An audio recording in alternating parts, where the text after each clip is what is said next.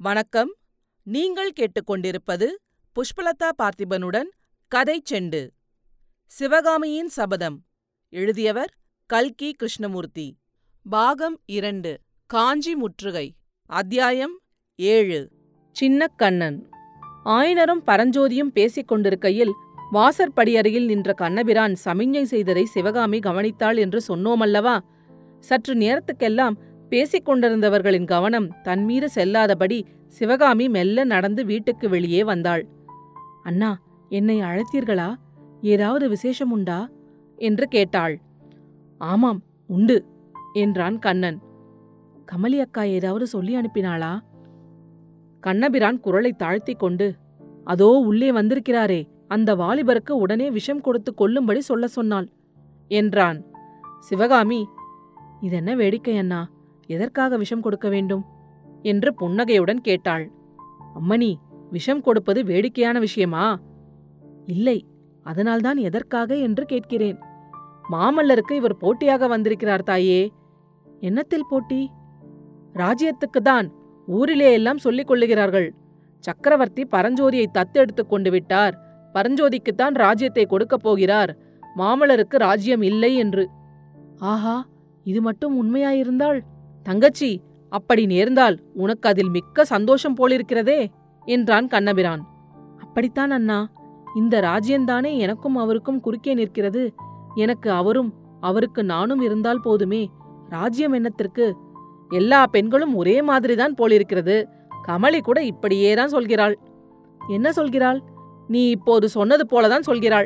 கண்ணா உனக்கு நானும் எனக்கு நீயும் போதாதா? அரண்மனை சேவகம் என்னத்திற்கு? வா எங்கேயாவது கிராமத்துக்கு போய் நிம்மதியாய் இருக்கலாம் என்கிறாள். அப்படி செய்ய போகிறீர்களா அண்ணா? அப்படி செய்வதில் எனக்கும் இஷ்டந்தான் ஆனால் சின்ன கண்ணன் குறுக்கே நின்றான் அது யார் அண்ணா? சின்ன கண்ணன். கண்ணன் கண்ணை சிமிட்டிக் கொண்டு கொஞ்சம் மூளையை செலுத்தி யோசித்துப் பார் தங்கச்சி என்றான். சிவகாமி என்னத்தை யோசி சிவகாமி என்னத்தை யோசிக்கிறது? என்றாள். இவ்வளவுதானா தங்கச்சி? இவ்வளவு புத்திசாலியாய் இருந்தும் சின்ன கண்ணன் யார் என்று கண்டுபிடிக்க முடியவில்லையே என்று கண்ணன் கேட்டுவிட்டு இன்னும் தாழ்ந்த குரலில் சின்ன கண்ணன் கமலியின் வயிற்றில் இருக்கிறான் என்று கூறி புன்னகை புரிந்தபோது அவன் முகத்தில் அசடு வழிந்தது. கமலி கர்ப்பமாயிருக்கிறாள் என்பதை சிவகாமி தெரிந்து கொண்டு அப்படியா அண்ணா சந்தோஷம் என்றாள். அவள் உடம்பை அப்போது என்னவோ செய்தது. கமலியை உடனே பார்க்க வேண்டும் அவளை கட்டிக்கொள்ள வேண்டும் என்ற ஆசை உள்ளத்தில் உண்டாயிற்று. கண்ணபிரான் தங்கச்சி அந்த சந்தோஷத்தை நீ நேரிலேயே வந்து சொல்லிவிட்டால் தேவலை. கமலிக்கு இன்னும் கொஞ்ச காலம் காஞ்சியை விட்டு புறப்பட முடியாதாம். தங்கச்சியிடம் சொல்வதற்கு என்னவெல்லாமோ சமாச்சாரம் மூட்டை கட்டி வைத்திருக்கிறாளாம் என்றான். எனக்கும் அக்காவை பார்க்க ஆசைதான் அண்ணா ஆனால் அது எப்படி முடியும்? என்றாள் சிவகாமி. ஆமாம் தங்கச்சி முடியாதுதான். அதனால்தான் நான் கூட கமலியிடம் சொன்னேன். அவர்களெல்லாம் நம்முடைய ஏழை குடிசையில் வந்து தங்கியிருப்பார்களா என்று. அண்ணா அப்படி சொல்ல வேண்டாம்.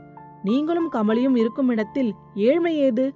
உங்களுடைய குடிசை எனக்கு அரண்மனையை விட ஆயிரம் மடங்கு மேல் என்று சொல்லி வந்தவள் சட்டென்று நிறுத்தினாள். ஏதோ ஓர் எண்ணம் குறுக்கிட்டு அவளை தடை செய்ததாக தோன்றியது. அதற்கென்ன பார்த்து கொள்ளலாம் அண்ணா? அப்பாவிடம் சொல்கிறேன். வேறு ஒன்றும் விஷயமில்லையா? என்றாள். அப்படியொன்றும் பெரிய விஷயமில்லை. ஒரே ஒரு சின்ன விசேஷம் மட்டும் உண்டு. இன்று காலை நான் ரதத்தை ஓட்டிக் கொண்டு போய் அரண்மனை வாசலில் நிறுத்தியதும் மாமல்லர் என்னை தனியாக கூப்பிட்டார். பிரபு என்ன விசேஷம்? என்று கேட்டேன். ஒன்றுமில்லை கண்ணா ராத்திரி தூங்கவில்லை என்றார். அதுதான் முகத்தை பார்த்தால் தெரிகிறதே ஏன் தூங்கவில்லை? என்றேன். புது தளபதியிடம் பேசிக் கொண்டிருந்தேன் என்றார். அவ்வளவுதானா? என்று கேட்டேன். அப்புறம் ஓலை எழுதினேன் என்றார். யாருக்கு? என்றேன். அப்பாவுக்கு என்று சொன்னார். சரி என்றேன். பிறகு மெல்ல மெல்ல இன்னொரு ஓலையும் எழுதினேன் என்றார். அண்ணா ஓலையை கொடுங்கள் என்று சிவகாமி கேட்டபோது அவள் தொண்டையை அழைத்து கொண்டது. கொடுக்கிறேன் தங்கச்சி கொடுக்கிறேன். ஆனால் ஓலையை வாங்கிக் கொண்டதும் நீ ஓடிப்போய் என்னை திண்டாட்டத்தில் விட்டுவிடக்கூடாது என்ன திண்டாட்டம் அண்ணா? போன தடவை மாமல்லரின் ஓலையை வாங்கிக் கொண்டதும் ஒரே ஓட்டமாய் ஓடிப்போய் விட்டாயல்லவா? அதனால் எனக்கு எவ்வளவு சங்கடமாய் போய்விட்டது தெரியுமா? ஓலையை வாங்கிக் கொண்டதும் சிவகாமி என்ன செய்தாள்? அவள் முகம் எப்படி இருந்தது? கண் எப்படி இருந்தது? என்றெல்லாம் மாமல்லர் கேட்டபோது நான் விழித்தேன். போதும் அண்ணா வேடிக்கை. ஓலையை கொடுங்கள். இன்னும் கொஞ்சம் வேணுமென்றே தவக்கம் செய்துவிட்டு கடைசியாக கண்ணபிரான் ஓலையை எடுத்து கொடுத்தான்.